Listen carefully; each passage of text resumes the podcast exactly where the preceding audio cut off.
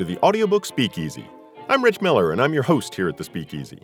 This is where you'll meet narrators, coaches, engineers, and other audiobook professionals, as well as some listeners who'll be sharing what they look for in a good audiobook. If you're interested in audiobook production, you've come to the right place. Tonight's Speakeasy Chat is being brought to you by the Audiobook Reviewer. Visit audiobookreviewer.com to find hundreds of audiobook reviews, learn how to get your audiobook reviewed, and find out more about the ABR Audiobook Listener Awards. There's also a link to audioafterdark.org, the website for Audiobooks After Dark, the audiobook centric podcast being created by audiobook reviewers Paul Stokes and Brian Crespin. And now, come on in, grab a drink, pull up a chair, and join us for a friendly chat about audiobooks.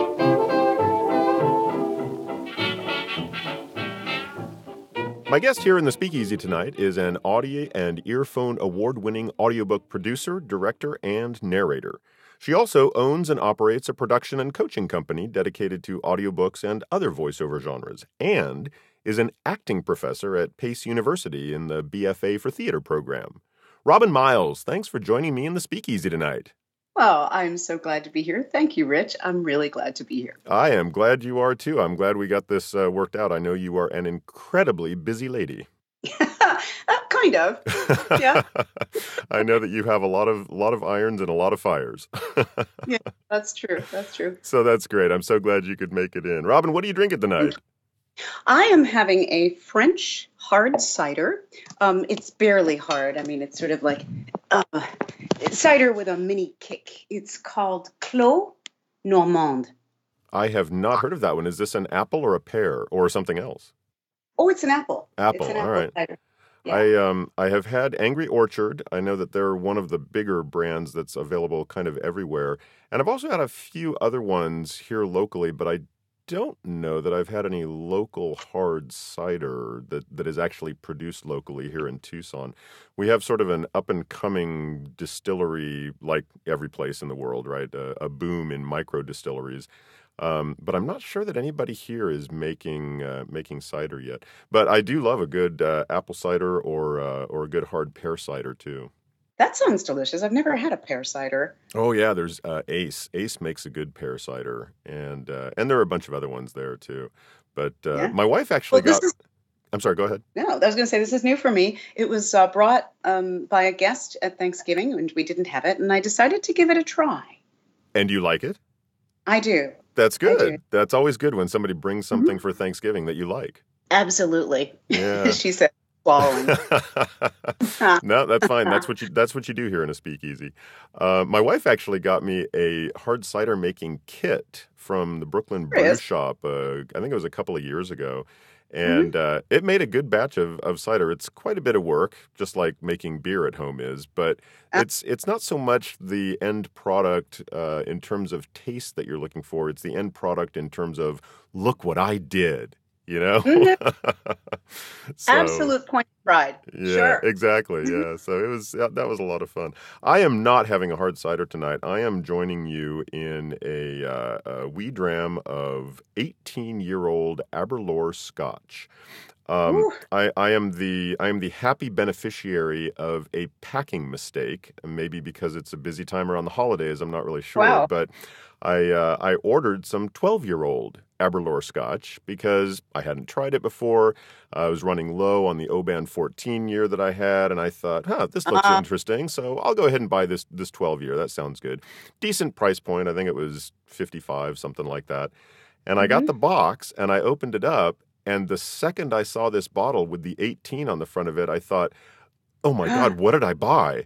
So I checked the packing slip, and the packing slip said 12 year old scotch. So I looked at the bottle. I thought, is something wrong here? and all I can think is that somebody pulled the wrong bottle. Uh, I went Yeah. online, and this is like this is more than twice what I paid um, for for the 12 year old. So uh, I thought about you know contacting them and saying you made a mistake and about 20 milliseconds later i thought no i think i'll just uh, leave things the way they are Not the good. universe, the universe made a mistake in your favor, and I think you should accept it Exactly. And if they, if they charge me for it later because they figured out their mistake, well, okay. I already opened the bottle. I had some. I didn't send it back. So I'll, I'll take the hit. But I, I kind of doubt that's going to happen. They're just going to be scratching their yeah. heads. Yeah. Not worth not worth their effort to look that kind of thing up. anyway, so I'm going to have a little scotch while you have your cider. Thank you for coming in. Cheers. cheers. Oh, that is good. Good. Oh, okay. It is. It I'm a bourbon girl myself. Can't do scotch too peaty, but I do the bourbons. Uh, and what kind of bourbon is your favorite bourbon? Well, I'm sort of between Buffalo Trace and Woodford Reserve, depending on whether I want a little bit more sweet or a little bit more kind of, I don't know, uh, smoothie smoky. Both classics, totally understand. Um, Mhm. So that's interesting. Something a little more smoky, but you don't like peated scotch. I don't like the peaty flavor. The, it, it gets in my nose and it just doesn't sit right. Yeah, I I understand. I, I hear that. I've got a friend who was really into scotch and um, you know, tried a bunch of different kinds. And she said one day she had scotch and she thought, ugh. And uh, I don't think she's had any scotch since. but she does. She does like the bourbons. So um, Yeah. in, in that same shipment, I got a bottle of uh, Russell's Reserve ten-year-old bourbon, and uh, it is quite Oh. good. Mm. So We do have a we have a wonderful place in New York where you can go and actually we have more than one. Um, it's the what's it? I'm trying to remember the the name of it now. The something lounge, but um, they have bourbons, ryes, whiskeys, the the something library. This. Oh, I think I've seen pictures of that Ah. where, where the walls are just lined with bottles. Mhm, Yeah. Yes. I, I mean, it's very, very classy, and um, but it's wonderful. And the color of bourbon and Scotch is, you know, when light goes through the glass, Yeah. it's sort of around you because it's reflecting off the bottles. Yeah. So it's it's uh, just cozy. I'm going to very- have to look that up at APAC this year um, because I would love to be in a place like that. On the other hand, it might be a little dangerous because of cost and because Yes. I can't really have a taste of everything that you have in one night. You know, I mean that would be impossible. So uh, it might be a little dangerous, but I would I would love to see that. We we have a couple of places here in Tucson that have that boast over a hundred different types of whiskey at each of them, and I always like going there because I can always find something that I haven't tried before. So it's always Oh, fun. yeah. Well, when you come to New York, you better let me know because we do speakeasies, Yes, and there are about five of them that I know. I would I would love to do that. Um, always always always a fun time drinking in New York. There are plenty of places to go. So Yes. uh, d- I will definitely let you know. In the meantime, After we- uh, in the After we finish our audiobook. yes, yes. In in the meantime, I will just be enjoying my 18 year here at home and probably not be spending that kind of money on a scotch again. so uh, so anyway, this is great. Thank you so much for coming in. So uh, so Robin, where are you from? I know that you're in New York now. Where are you from originally? I am originally from the Jersey Shore, although you probably can't tell from the way I speak. Um, It doesn't come across, no. it doesn't come across really, but my family was uh, half Jamaican, half mainland um, African American, and and uh, with lots of different influences in between. So um, I'm from a little town called Matawan on the coast. I love my hometown. We have one claim to fame in Matawan, and that is the story of Jaws. That shark attack was based on a shark attack in my town in the late 1800s, I think. No Um, kidding. Sharks swam up the estuary into like where the estuary meets the local lake and uh, attacked a kid. And That- so that is one of my claim- favorite movies of all time. That's Yeah, great. that's That's great. And um and how long have you been in New York? Oh my goodness, I think I've been here. Um, it feels like I was born here. I know I wasn't, but I came here after college. I did Yale for undergrad, and then I, I went home and I was with my parents for three months. And I said, I gotta go. I gotta go spawn upstream. I've gotta go. Where did I go? I went to New York, That's and I lived there for a while, and then I went back to grad school, drama school, and then came back to New York. So it's pretty much been here. So what did you now- do? What did you do at Yale? Uh, I was a theater studies major, which was really a divisional major in humanities um, with a Spanish minor. And um, it was a really great program, but it was almost more of a dramaturgy program on the undergraduate level. Uh, the graduate school is really the one that has the practical acting program. Although I will say some really great actors did come out of the undergrad program, and some have gone on through the drama school, like Paul Giamatti did that. As, Oh. uh, like a, we did undergrad and then we both did grad. Um, Angela Bassett did undergrad and then grad. Um, and then uh, other actors like Melissa Errico and uh, Alessandra Nivola were undergrads but didn't go to the drama school. So it, I think it's a good place to plant some seeds if you want to be an actor. Yeah, sounds like it. And then what did you Mm-hmm. do for uh, grad school? Where'd you go and what did you do? Oh, I went right back to New Haven. I did Yale Drama School, um, which really means I owe a lot of money. a little money. Um, it was a really great experience. Um, I knew when I was 17 that I wanted to go to the Yale Drama School. So I was trying to pick an undergrad place that would be the stepping stone to that. Um, oh, so you weren't even thinking Yale to begin with. You were just thinking that's where you want to end up. Yeah. And then you went That- there to begin with. And I had, I had applied to Carnegie Mellon and I, I got in there and applied to North Northwestern, their theater program. I had gotten into those. Um, and I realized I was at a crossroads at 17. I realized that I liked school a lot. I, I was a crazy math head. I did I did uh, calculus when I was a senior. I loved and science. I loved physics. And I didn't want to go into a BFA program uh, for theater because I wanted to be able to take classes in, like, you know, Chinese history and things. And so I had gotten into Yale, but I had also gotten into the other programs based on audition. And I thought, oh my God, what do I do? I'm 17, I'm making a, a hardcore choice here. Yeah, but how And how so- great to have that kind of choice available. Oh, lucky, privileged. Yeah, that is great to hear that. And it's also uh, it's also great to hear that you were a math head since I was a math major in college. I'm also kind of a math geek and I always laugh at the math jokes online. Yeah. Yeah. Woohoo. My Yeah. aunt, I just found out recently. And can you imagine this? This is my great aunt. I found out my my cousins did an obit that landed in the Times, and of course they shared it with everybody. I didn't even know I had a great aunt who was like one of those hidden figures ladies. oh, no She kidding. Math, she she didn't work at NASA, but she had a math PhD, I think. And and you know, this is someone who died at the age of 106 two years ago. And so at that time, holy cow, a woman getting Yeah. a PhD in math, that is unusual back then. Yeah. So I thought, all right, there must be some genes that I'm using here. that- Exactly. I better use them. I use them now doing budgets when I when I produce and I hire actors. I got to back out how much can I pay them.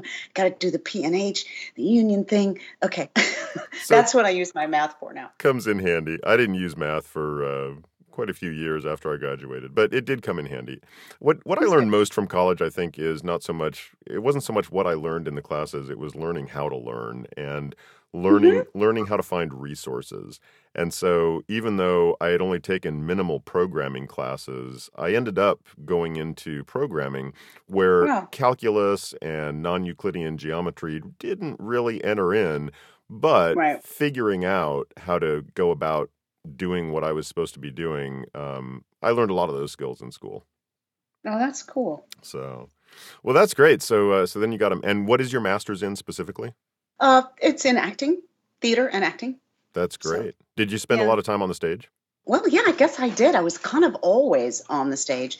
And I even ran a theater in a small basement, which it was a squash court at Yale, actually. That's great. Um, So it was a separate theater that was not run by the school, but by you.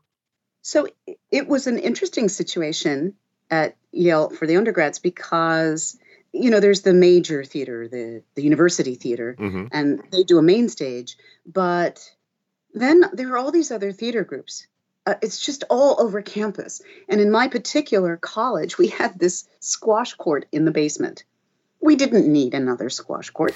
And um, and uh, an alum from years earlier had provided, and they had turned it into a chapel. It was called Nicholas Chapel. So it was there for private time and reflection. But I guess there were enough spaces for that too. And it got turned into a theater with risers. And it was like a small black box, really small black box theater.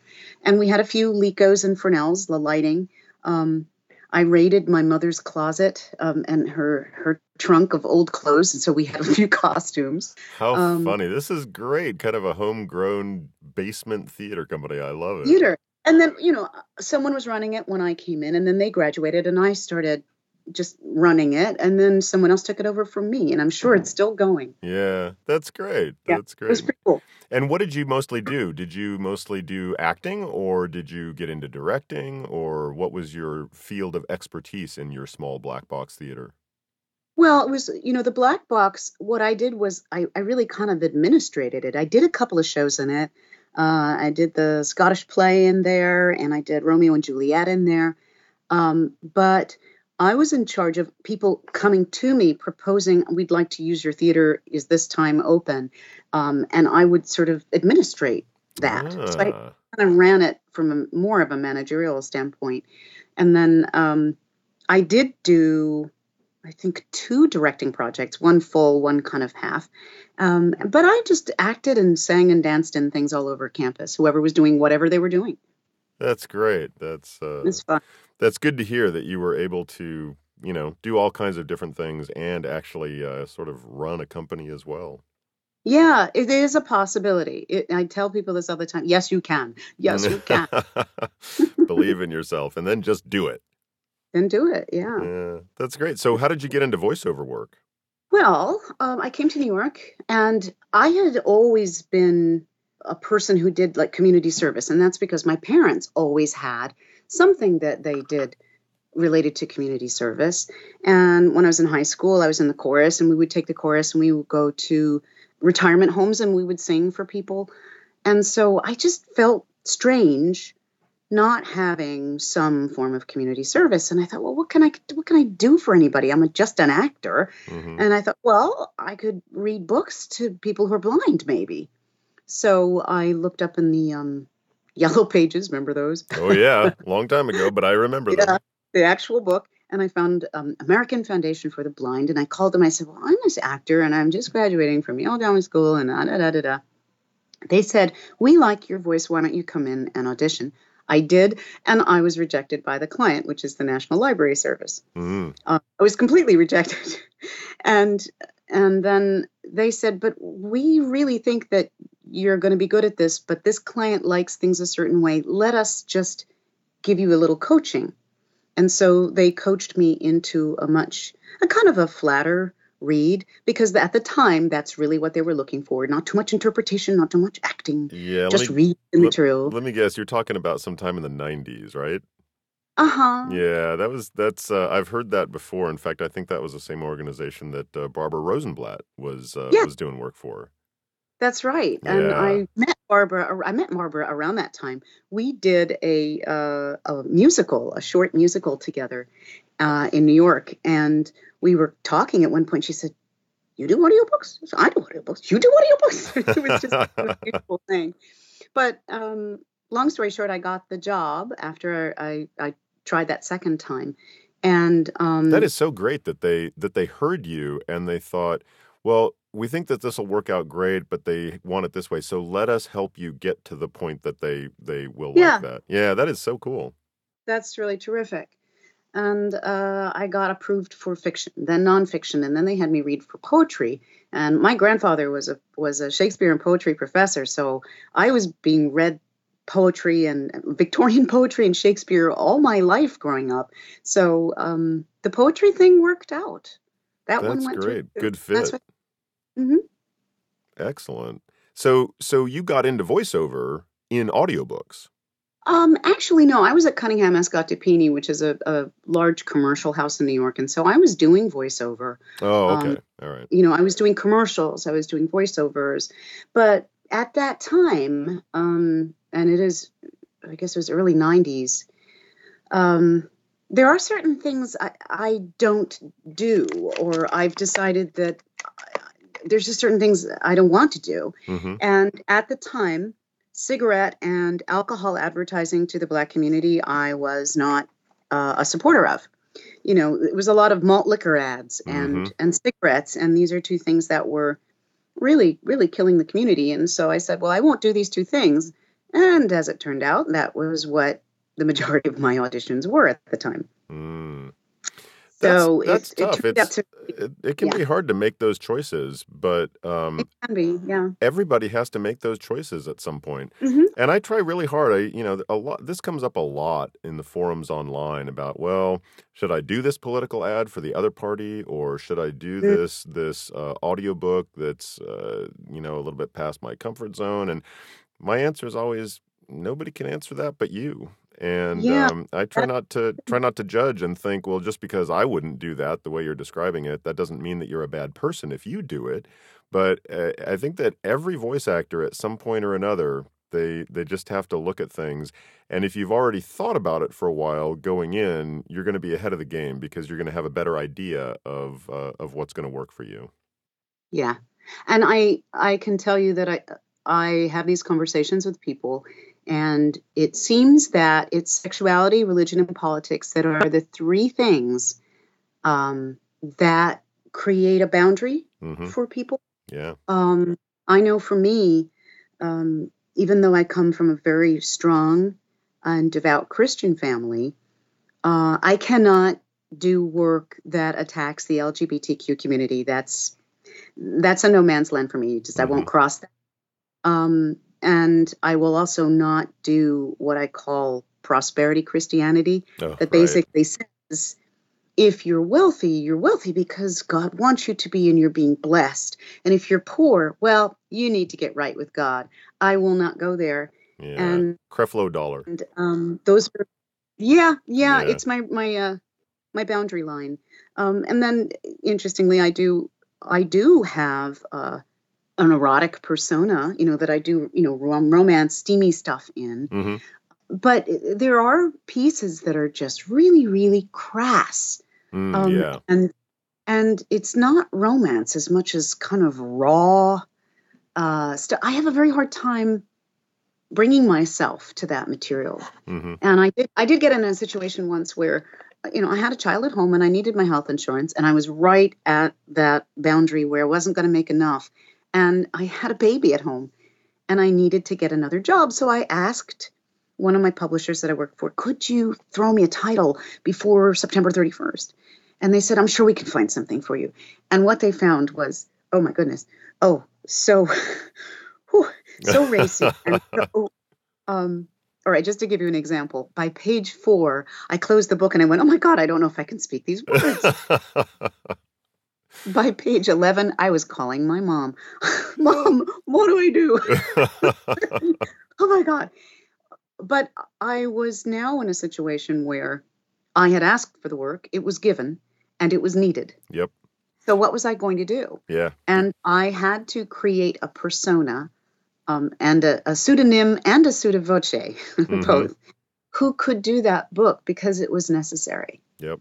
And I didn't, you know, business wise, I had asked for something and I couldn't just go back on my, at that point, on my word. Right. No, So I very created very a person true. who could do it. Yeah. And that was straight up acting. I created a character who could speak those words. Mm-hmm. I that's a great story, um, and and I think that it it just points out that a lot of times things are situational, and it's the reason that I try really hard not to judge people when I hear the stories that they're telling, thinking to myself, well, I wouldn't do that, but But everything's yeah. a situation. Everybody's in a different place. I remember when I was doing voiceovers uh, back in the early 2000s. I went into my agent's uh, um, office in San Francisco, and I was sitting there waiting for my turn to go into the booth, and I heard these two guys talking who knew each other. And Mhm. I, I wasn't trying to eavesdrop, but I couldn't help but hear what they were saying on the couch, like two seats away from me. And uh, one of them was saying, "Oh yeah, I just auditioned for this. Uh, I think it was a KFC spot." And they talked Uh-huh. for a minute, and the other guy said, "I thought you were a vegetarian." And uh, and the other guy said, "Who can, who can afford ethics?" And and it was you know it was it was clear that um, he was in a situation where he needed to make money. Yeah.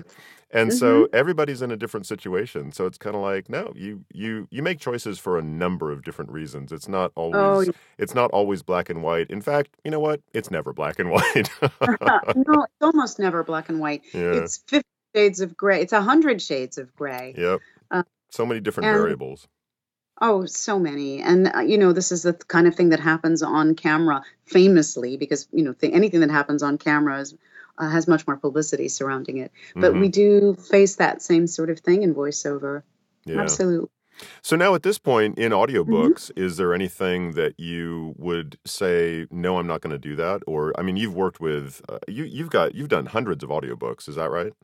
Yeah, it's about. I think I'm getting close to the 400 mark now. Yeah. Maybe it's between 375 and 400. And, and you've Um, worked with the big publishing companies. So is there anything that you Mhm. tell them, don't send me anything like this because I'm really not going to do it? No, um, I think partly it's just the style of how I read. Um, I think they choose things that they hear my voice on, and they tend, and I, um, I'm very comfortable with long sentence length, long thoughts, complex thoughts, a lot of allegorical, visual projections, lots of um, imagery hmm and you don't you don't find that in the kind of stuff that I tend to object to. So that That's um, true. you know, Short um, it was sentences, right to the point. yeah. And there was someone recently, I, I think it was Podium Publishing, um, approached me and said, you know, we've heard what you do, and you haven't been doing much fantasy, and we think you're going to be great on fantasy. And I went, I love fantasy. I, I like watching it and I like to read it. So why would this not be the case? And um, I took a plunge in and fantasy and sci-fi and speculative fiction too, which is I think uh, uh, got got feet more in realism than the fantasy. But all of that has opened up for me, and they were so right. It it is. It's a natural fit for me. Yeah, when I when I looked you up, I saw a lot of titles that looked like it was fantasy. Hmm And I think it was probably Audible that really started me down that path. And I was so thrilled to do it because I'm a Doctor Who fan and a Star Trek Next Generation fan, Firefly Firefly fan. Um, all that, all those types of genres um, really excite me. Um, as well as my other thing is I adore historical fiction, and that was really my thing before I broke into sci-fi. But I had sort of set out sci-fi, fantasy, speculative as a place I wanted to be, and thank goodness I'm, I wasn't the only one who wanted me there. Yeah, yeah, no, it sounds like a great fit. It sounds like that uh, Mhm. they somebody else recognized that you would be good at that and you liked it, so perfect fit. Yeah, yeah, That's yeah. cool. So do you record at home or do you go to studios? Do you uh, how how do you manage to record your audiobooks? Well, typically I will go to a studio, um, either on site at Hachette or someplace like that, uh, down, down to John Marshall or uh, Charles de Montebello Studio, uh, which is down on 42nd Street in the Film Center building. Um, I also I, I have a room. it doesn't have a booth in it yet, um, and I just narrowly missed a booth. Uh, there was one for sale, and I said, "Okay, I'm going to do this, and I'll figure out how to get that last bit of soundproofing." Uh, but I'm going to have to wait until 2019. I'm hoping to have it set up by March. Um, but I generally I go into a booth. Uh, I have some friends who are engineers who have places where I can I can buy booth time from them or I Oh, rent that's good. Um, and they're wonderful hosts and they troubleshoot whenever anything goes wrong. So one way or another, I either go into a, a large studio that has a a, a glass uh, where I can turn the the monitor towards the glass and bring the mouse inside the booth with me. Oh, so you are so you are using somebody else's studio, but you're doing all the work. right, and I engineer myself. Got it. That's Which good. um Nice well, I will say it's a great option, and I will say the challenge I think for I'm just sort of sharing this with the whole narrator world. The challenge I think is in being in the booth and having your left brain essentially it's partitioned to do that technical job. And your right brain is really partitioned on the other side to do the creative, emotional work of acting. hmm Um, and so you have to find a way, and it takes a little while, I think, to build the bridge between the left and the right so that when you travel into the left to, to move that cursor and drop it where you need it to be, you don't lose the thread of where you are emotionally. And it's a breathe, to me, it's a breathing thing. I just breathe in it as if I'm just on hold in that moment and it's still, it's still flowing. Um, and I've gotten it to a point now where um, I use minimal resources on the left brain so that I can stay in the story and the emotional reality of that moment. hmm It, but it it's is- definitely doable. It, it's definitely doable, but I think you're absolutely right. It's difficult, especially when you're starting out. And I know people who've been doing Oh, this for a while who still have a lot of trouble as soon as they have to do something on the technical side. Oh, I got to stop. I Mhm. got to back up with my cursor Right. and start here and then punch in. And even with a you know five second pre roll or something really long, it's still difficult for them to get back in. Um, Mm. So I, I do think that it's a challenge. I completely agree. It's not the ideal situation. I, I don't think our best work is ever done that way. I think our best work is really done when we have an engineer and a director, but at the minimum, Mhm. uh, an engineer, at the very least, an engineer. And you know, there's a whole uh, narr- there's a whole engineer community of people who have varying degrees of directorial skills. Mhm. I've just I've trained a couple of of engineers now who have moved into producing, and they said, "My God, you know, I, I came and engineered your class and got a chance to sit through hours of you talking to actors, and now I have a vocabulary. I know how to talk to them. I know. I was listening when you stopped. He said, but I don't know how else I would have gotten that." Right, right. because you know they often come from a music background so they're very sensitive to tones and cadence and timing um, but it is it, i think it, there are challenges all over our business for people who participate on so many different levels So, how did you get into being able to do the directing and the producing instead of just doing, well, I shouldn't say just, but instead of being, you know, in, instead of focusing on the narration? How's that? Um, you started producing and directing as well. How did that happen? well it, it's a story i was doing a show on broadway called the violet hour and about two weeks into the production i was in the last scene in the last act and i had this um, I had a three word sentence, it's not true. And every time I would speak it, I'm in a highly emotional state, I had a lisp. It's not true. The, the S was leaking air out of the sides. And I thought, what the heck is that? Flash forward, that was November 2004, I think. And then flash forward to by April 2005, I had a full blown lisp all during the day in the evening. I had neurological damage in my forearms. I couldn't, I had an 18 month old, I couldn't lift her. Oh, my goodness. And um, nobody knew what it was. And it began a two, almost two and a half year saga of going from doctor to doctor, trying to figure out what the heck it was. Neurologists, infectious disease specialists. I think I had 70 doctor's appointments in 2006 oh, my God. um, and no one knew what it was. And then finally, a friend of mine said, You know, you might try going to a rheumatologist. I had this thing when we were in grad school, and I got diagnosed with such and such. And I thought, Well, okay. And I even had doctors tell me, I don't think you're going to find what you're looking for there, but I understand you're frustrated. Well, I disregarded them and I went and I found out in 48 hours that I had uh, an autoimmune disorder, Sjogren syndrome, and I got medication for it. And half of my symptoms began to disappear within two, what was it, a week, two weeks? The other that, one, I'll bet that yeah. was amazing having all of a sudden, after, you know, years of Yeah. nobody having a clue what was going on. well, I know of Sjogren's, and I know I, I don't know anybody who had, or I didn't know anybody who has it, but um, I can imagine that that must have been incredibly frustrating. oh, frustrating. And imagine, imagine being on Broadway, being on the cover of a magazine and interviewed in the Times, and your star is rising, and then you start lisping, and then you can't lift Yeah. plate of food. It was just a, a really cruel moment, a No, juncture. no Um, doubt. However, I have to say I am a person I try to look for what is what's the lesson embedded in anything. And it was hard. Not as hard as what some people go through, I have to say. You know, I, I read about people who are paraplegic and I mean this is nothing like that, but I learned what else I could do. And I thought I was angry at God and I thought, how could you give me talent and then take it away like this? How could you do that? And I thought, well, I'm going to get back at you, God. I'm going to give away everything I know to any actor I can before I before you take me. That's great. And that was sort of the goal was to figure out how did I do what I was doing that was going successfully? How how do I talk about it? How do I teach it? How do I give it away before I snuff out? hmm And and that's kind of what began my my teaching and also my directing.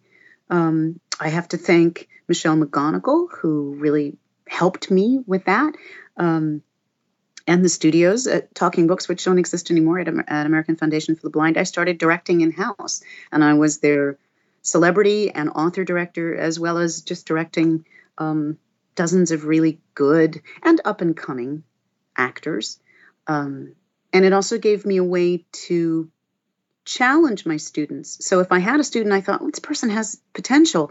If I had a multi voiced book, let's say four actors all doing first person, I could slip one or two students in there that mm-hmm. I thought could handle. It. And I'll, and I'll um, bet they loved that. Oh, it was it worked out really well. Yeah. I was able to, you know, help help people get their first leg up. Like Suzanne Toren was the person who gave me my leg up. She spoke to recorded books and said, "I think you need to listen to this woman," and she got me uh, my first audition in the commercial world. So it, this this community, this narrator community, is one of the most generous I have ever seen. Um, I I completely agree.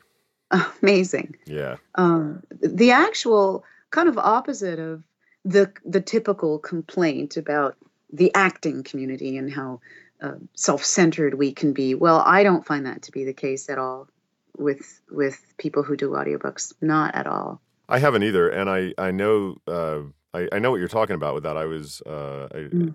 my acting coach in San Francisco for a while was um, uh, Bobby. Uh, uh, oh, I can't remember his last name now. Anyway, uh, we went to class, and and he would always say, you know, the work of acting is fantastic the business of acting sucks. and and and he told he would tell us about when he went to LA to be an actor before he was doing the coaching thing. Mm-hmm. And he said that after a year, he was getting jobs, but after a year, he hated it. And so that's why he came back to San Francisco and he started teaching and he loved it. And he would warn people, you have to understand yeah. what this business is like. And I am happy that I have seen none of that in the narrator community, um, or yeah. if any, it, it, none of what he described. He would talk about going on auditions and the people who would try to sabotage other people who were auditioning. And yeah. um, I just I would hear those stories and think, yeah, no wonder he says the business of acting sucks. Um, and I've mm-hmm. I've seen nothing like that in the narrator community. I I love it. Oh, I, I love being never. a part of it. Yeah, I do too. I, have had my theater, stage, TV, film, my Me Too moments, my, you know, and I've always been a person who I guess I'm just indignant. Um, I always felt like, no, I don't have to st- sit on anybody's couch and get groped. I have amazing talent. And okay, all right, so I'm just going to have to give up this job. walk, walk away. Um, but I, I try to play the long game. I always have tried to play the long game. Yeah. Um, so, uh, but yeah, I love her. I love her peeps.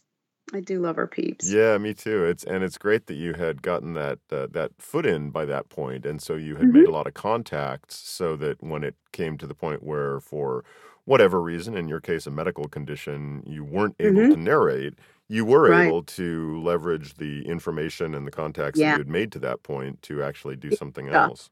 Yeah, I was able to structure my classes um, the only thing I know is Yale undergrad, Yale drama. So, I mean, class structure, sort of what you put in it. I, I'm a, how do I put this? I'm a teach a man to fish person, not a give a man to fish, mm-hmm. uh, give a man a fish person. Right. So, unless I'm doing a demo, if I'm doing a demo for someone, yeah, I'm your director and I'm going to tell you do it this way because it's going to make this impression and we want to leave that footprint behind so people hire you. Um, do it this way. But if if I'm teaching someone, I need them to have a takeaway, a technique that's now a tool in their belt that they can use when I am nowhere near.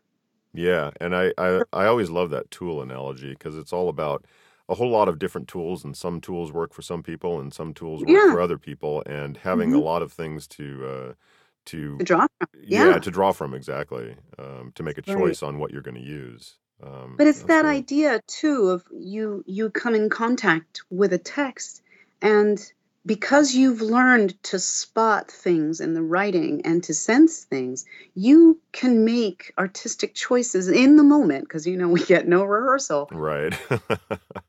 that serve that story, that serve that text.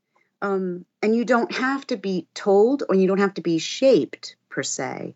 But that's that's different. That's training. Um, that's a different animal. The the teach a man to fish hmm type of approach. But that's the only way I, you know, that's the only way I run my classes anyway.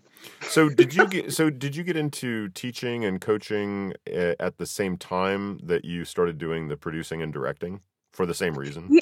Actually, yeah, I was I was directing and producing during the day, and um, I would run classes at night. And I used to do about five classes a year, um, and that started in about 2006, maybe seven. I also incorporated in 2007, so Voxpertise, you know, became a real entity, and um, that was very exciting.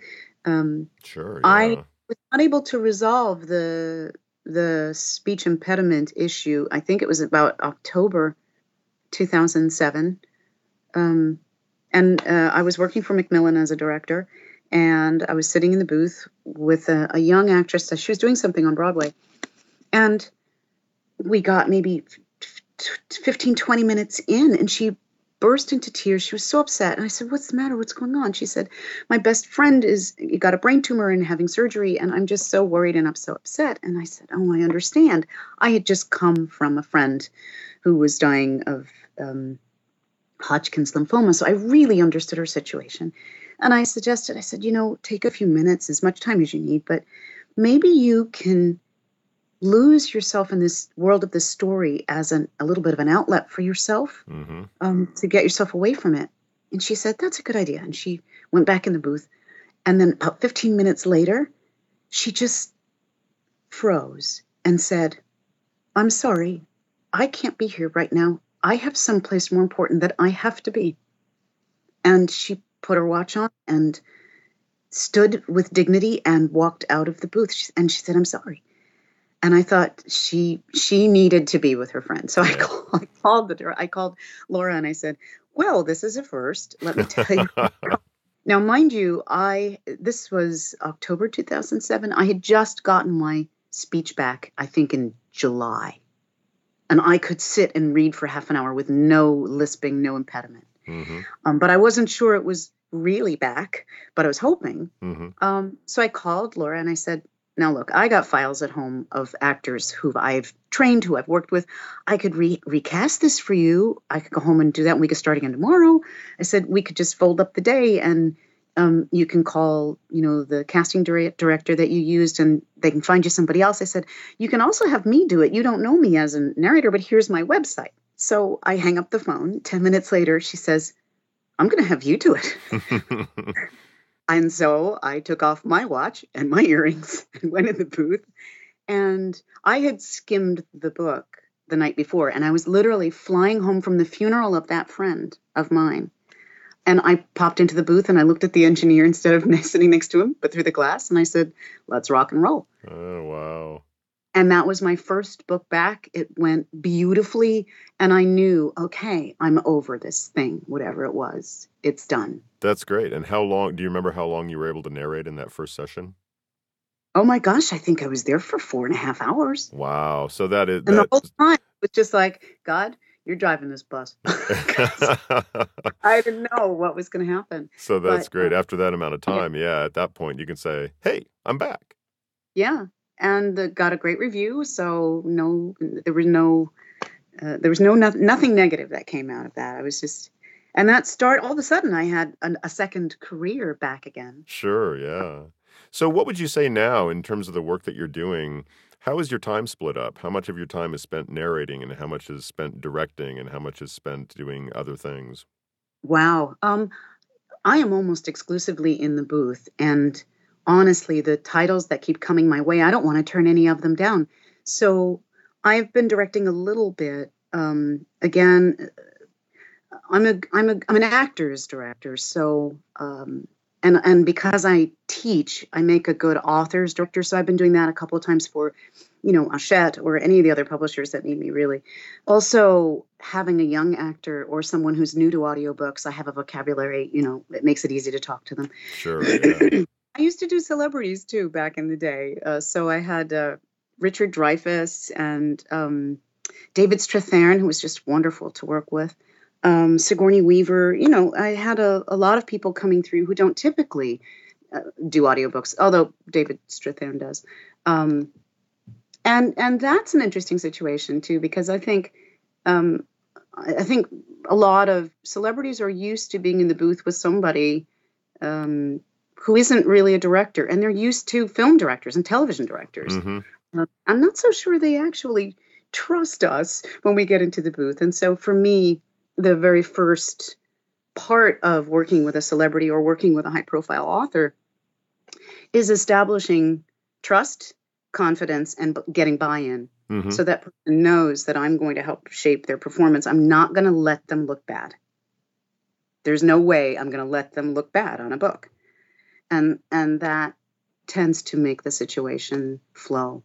Sure, yeah. I would I would say that that is true for an actor looking at a director in uh, any medium. Um, Yeah. I know that I know that I had a couple of shows that I did on stage where I thought this director wants me to do what? And and I just thought you can't be serious. How how is it that you think this is going to play right? And what do you know? It did. And so I learned from those experiences trust the director even when Mm. it doesn't seem like it and I was never disappointed. And so I think that um, you know, being able to build that trust quickly is a good thing. It's a good thing. It's really important.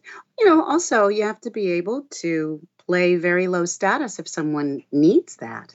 Mm, And I have a problem Ad- adapt to Um, the situation. absolutely. I had one person say uh, he on his break, he called his wife and said, They gave me the lo- most lovely little assistant.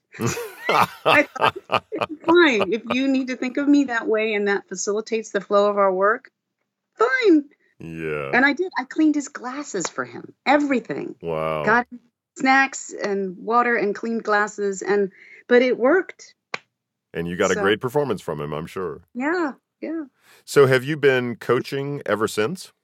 uh yes i have actually and i used to coach a lot more but as i said the demands right now for me to actually be in the booth are they're kind of fast and furious and hmm so um, i need to establish a booth here at home so that i have enough time on my hands to handle both the the classes again and the the narrating because I gotta run down to the booth to make pickups. 15, Right. you know, literally 30 pickups. I gotta take a half an hour train ride down and and find my booth unoccupied and take it back. You know, so um Wow, I'm yeah, that's a I hadn't really thought about that, the pickup situation when you're yeah, doing what you were describing earlier and you don't have a booth in the house. That's not just a, oh, let me pop into the booth for half an hour kind of situation. right. And I'll get these back to you in 15 minutes. So I can usually get it done, turn around very quickly, but at the same time, it's not as quick as if I had a booth. So that's um um I'm shooting for March of 2019 to have everything set up. I think I can do it. Well, that's think I can great. I, I, I, are you building it yourself or are you going to buy like a whisper room or do you know yet? Well, I'm leaning towards the studio bricks, Studio Bricks. but Yeah, I- I've heard good things about but Studio Bricks. I don't know if I want that if I need the double or the triple wall yet. I, I'm actually going to put a DB app on my phone Mm-hmm. and just measure the levels in this room when the neighbors' kids are, you know, plodding around upstairs and when the Mm-hmm. people in the hallway are doing their very loud leave taking. I I want to see and measure. Uh, do I need the triple wall? I might. I also um I have a ten foot, nine foot, nine foot window bays. Mm. That's a lot of glass. Yeah, it is. So I'm gonna I'm gonna need to put a little something in there. Uh, I'm on the first floor too, so but it's it, I think it's doable. I'm just guessing from what you just said, you're going to hmm go for the triple. Yeah. I, yeah. How do you budget that? Okay. I hope it. Uh, I hope it goes smoothly. Whatever you get. I just. I just built my booth uh, earlier hmm this year, and it has Nice. made a huge difference in the amount of external sound that gets through.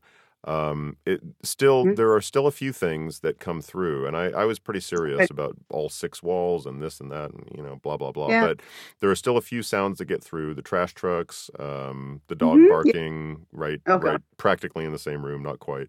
You know, there are a few things that get through, but it is so much better than it used to be, and it does make a huge difference in productivity.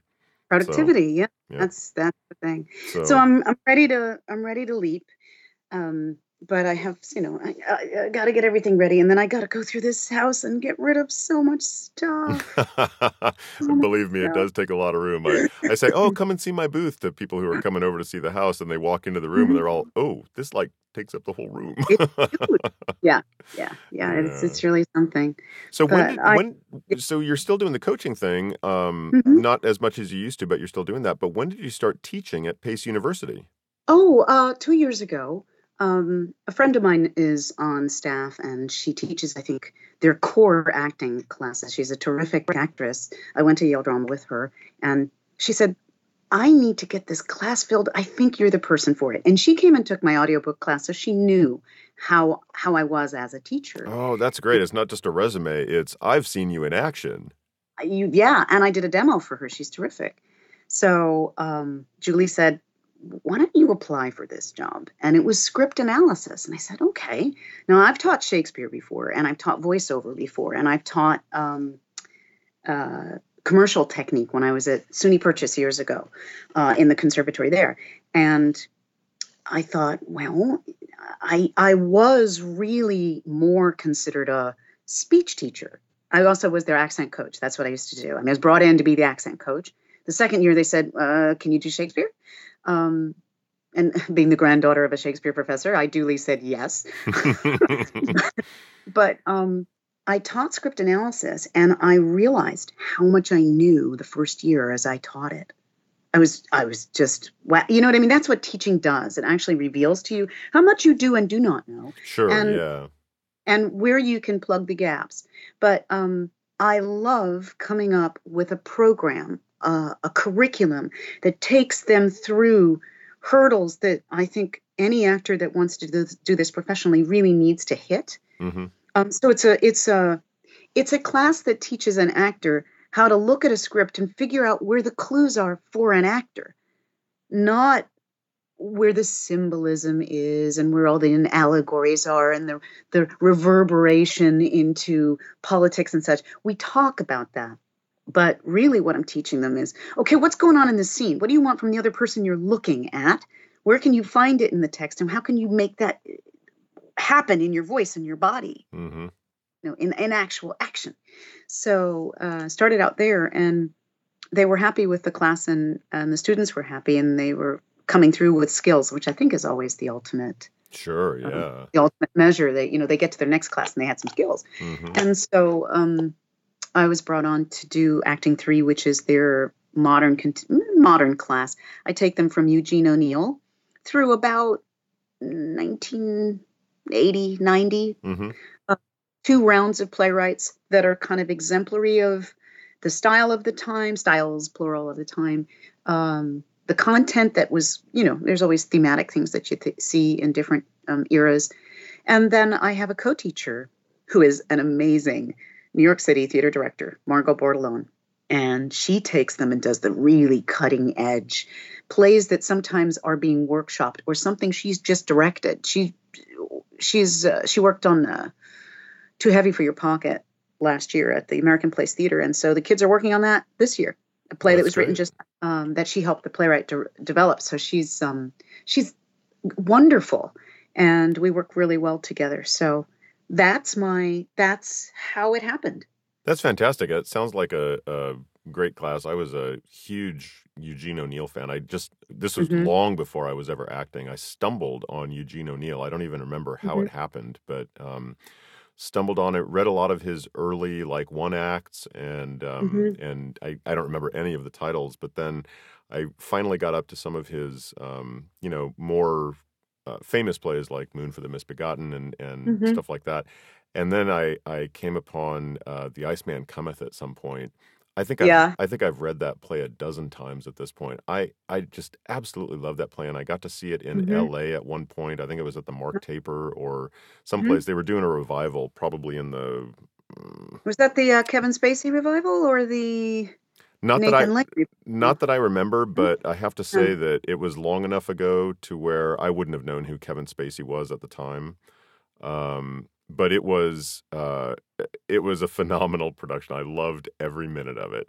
Yeah. Uh, having having been such a fan of the play at that point, and um, and then some of his later stuff too. I, I just uh, so Mhm. just just hearing about that makes me think I wish I could take that class from you.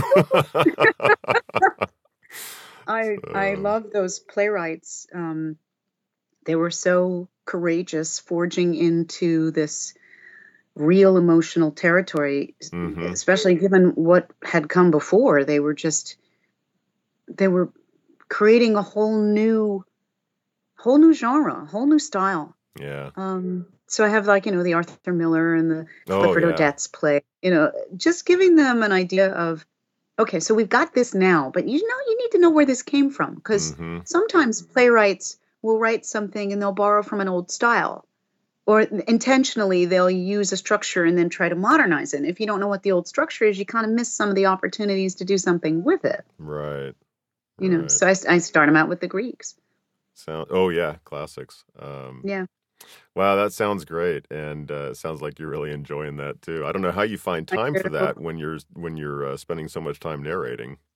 Well, I will say uh, the first year you do anything, maybe the first two years you do anything, it is tremendously time consuming hmm um, because everything you're choosing, you don't have a you don't have a tread with it. You don't have a history with it. Once you've taught the class once, now you've got all the supports that you need. You've got a lecture and you got or an outline for what you're going to do in class. Um, you know where the milestones are, and at that point, you just tweak it to make it better. You respond to the individual uh, input that people bring into the classroom, but basically you have this blueprint for Mhm. how to do the class. Um, it still has to be malleable, but um, that's what makes it possible. That's great, but still, it still takes time. Uh, it just sounds like you are an incredibly busy person. Um, I'm trying to be a little less busy because work life balance is um, a challenge. I, I'm sure, and uh, it it is for a lot of people. I know it, it has been for me lately. I'm I'm uh, there have been a lot of things that happened this past year that I'm hoping things will, for me, um, kind of smooth out this coming year. Even if I'm still busy, it will be it will feel more comfortable being that busy. But it's always a process. Um, you, you know, Mhm. some, sometimes you just have to go through things, and I, I know people who have gone through far more than I've been going through, um, Yeah. and have managed to you know make everything work. So it, it sounds like you have all the right tools to uh, to make that happen. So uh, so Robin, give me give me a few words of wisdom for aspiring narrators out there. I've got uh, I've, most of my listeners are narrators, and uh, a lot of new narrators, but some some narrators who have quite a few titles under their belt already. Um, uh, what's what's the most important thing as far as you're concerned as a narrator and as somebody who has directed a lot of narrators uh, over the years?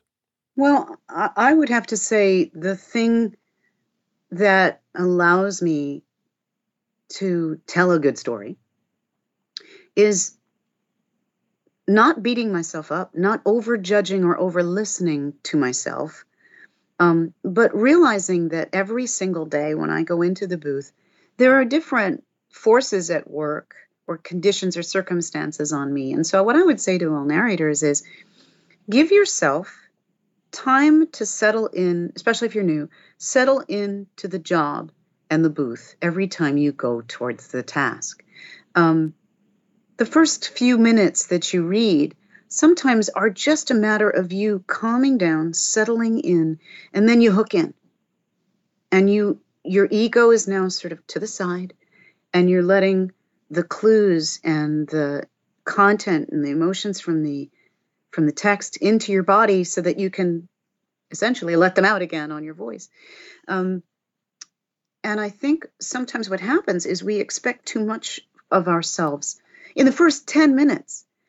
If you know you need that 10 minutes of warm up just to shed yourself and allow the other things and people in, start before you get home, do a warm up, or get to the studio early, or if you have a booth, you let yourself have 10 minutes before you actually record or record it dump it and then when you're in it and you know you're in the you're in the pocket as a jazz musician might say then start the actual record that but don't beat yourself up.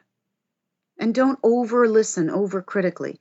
If it takes you know what i do? Um is I sit in the most physically vulnerable position I can be in, which means I sit and I have my my knees open like in second position so that my whole front, my belly is open and relaxed.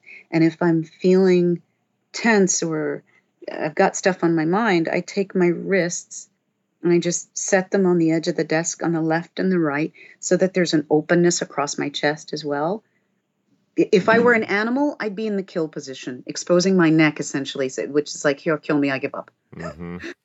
Um, but it's an extremely vulnerable physical position to put yourself in. And when you do that, but the body is really powerful. You put your body in a vulnerable position and it begins to, to go into a vulnerable state.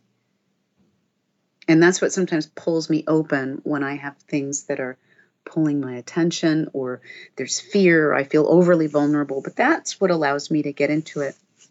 And I would just say, let yourself let yourself have that and observe what's my pattern so that the next time I go in, I, I, I know what to do in this situation. I just open myself up, I breathe, breathe that text in.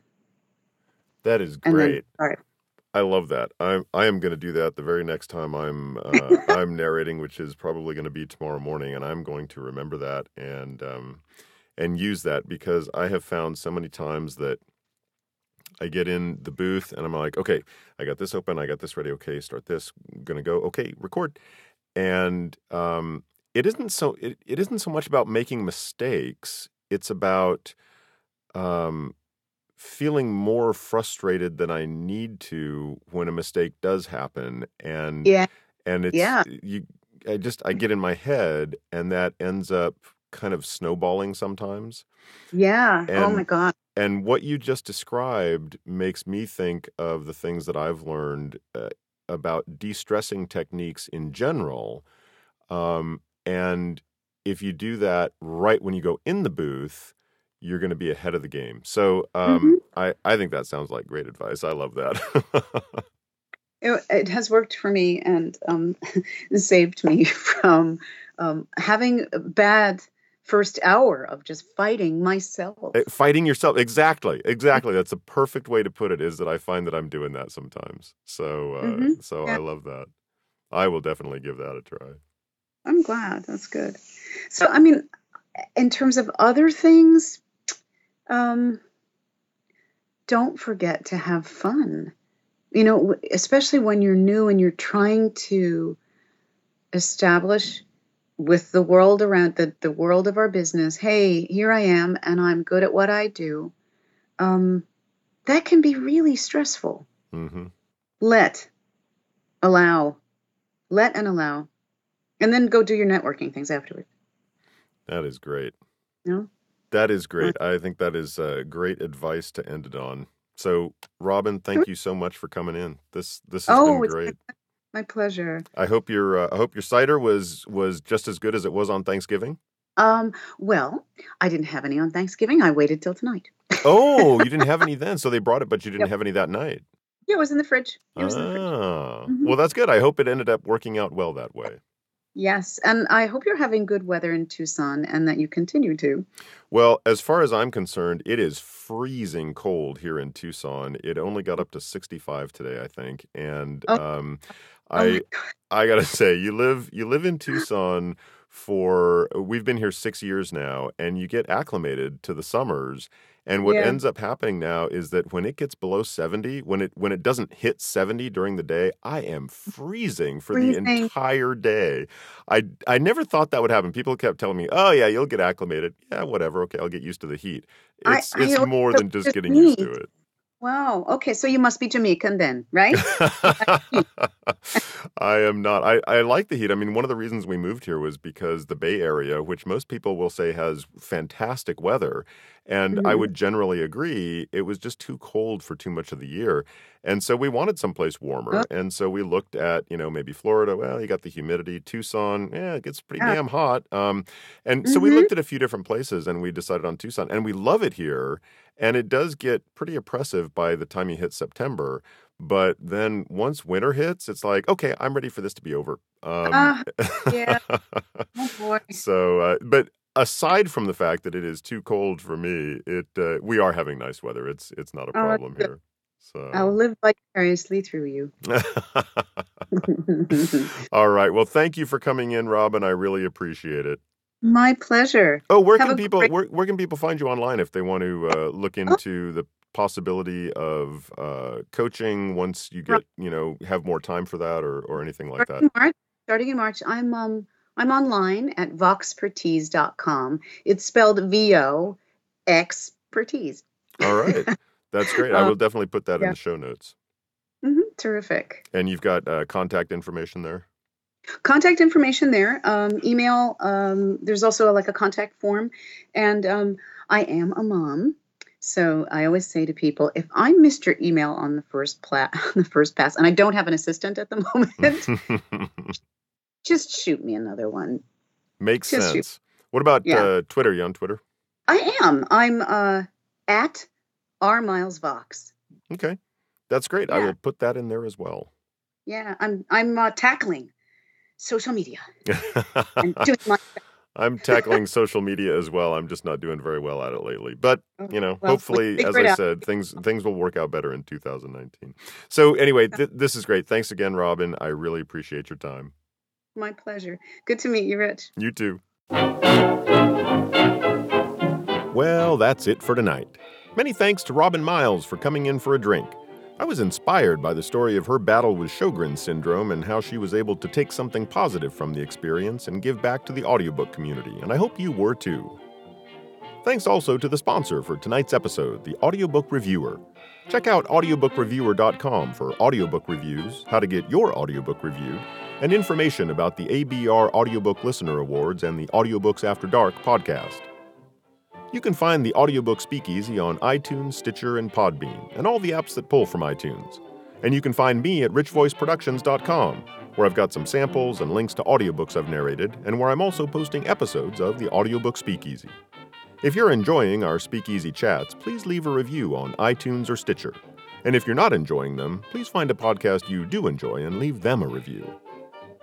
If you think this show is educational, entertaining, or valuable simply because it gives you an excuse to sit down and enjoy a cocktail in an otherwise hectic day, I'd really appreciate it if you'd add a buck or two to the tip jar. You can make a per episode donation by signing up at patreon.com slash audiobookspeakeasy, or you can make a one-time donation by visiting paypal.me slash audiobookspeakeasy. Any financial support is greatly appreciated. Quick shout out tonight to Cecily White for a very generous donation. Thanks for helping me keep the lights on here in the speakeasy, Cecily. Until we see you here in the speakeasy again, I hope you can find some time to enjoy an audiobook. Cheers!